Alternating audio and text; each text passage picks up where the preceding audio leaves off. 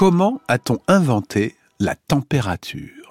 Le chaud et le froid ne sont pas seulement des catégories générales d'une expérience sensible euh, première, mais extérieure, où par exemple nous trempons notre main dans une eau glacée d'un côté, ou bien nous la retirons euh, avec saisissement d'une brûlure devant une cheminée ou une plaque électrique, et nous disons que d'un côté ça brûle et de l'autre côté il fait froid. Et ce n'est pas non plus seulement le chaud et le froid, l'objet d'une étude scientifique, d'une étude physique objective qui nous fait reconnaître les mécanismes qui sont derrière cette expérience sensible et qualitative, euh, infiniment variée de tous les degrés du chaud et du froid. Non, le chaud et le froid sont peut-être d'abord des catégories de la médecine, des catégories de la vie et de la médecine, des catégories par lesquelles on désigne non seulement une palette d'états indifférents, mais des seuils qui permettent d'un côté la vie, car il faut un minimum de chaleur pour que la vie prenne forme, et qui permettent aussi de déterminer les degrés à partir duquel les degrés c'est le cas de le dire, à partir duquel sa chaleur ou le froid deviennent menaçants.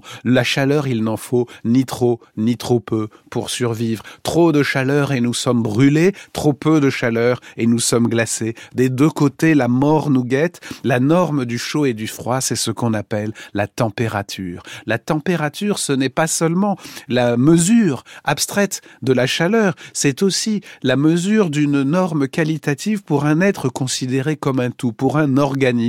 Et avoir trop de température, c'est toujours le symptôme d'un danger mortel de ce qu'on appelle une maladie.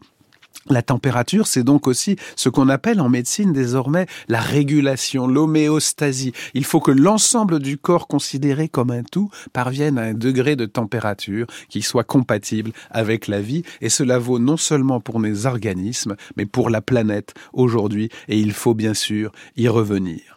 Pourtant, ce phénomène de la température intérieure d'un corps, non seulement de celle du feu dehors, mais de celle de mon organe, de mes organes ou de mon organisme tout entier, a fasciné la science dans son histoire. Là aussi, elle a été travaillée par la fascination qualitative, par le souci de compréhension et d'explication mathématique, et aujourd'hui par le retour équilibré à une norme vitale. D'un côté, il y avait la fièvre. Michel Foucault a nommé a étudié dans sa naissance de la clinique l'ontologie classique, antique même, de la fièvre. La fièvre comme une entité qui envahit le corps, une sorte de chaleur, de maladie qui envahit le corps et qui euh, produit cette fièvre. Au tournant du 19e siècle, on commence à comprendre que la fièvre est plutôt un symptôme de résistance, un symptôme qui est une réaction. Et pour Foucault, cela traduit une transformation du regard médical. On ne fait plus de la fièvre un être, un agent actif,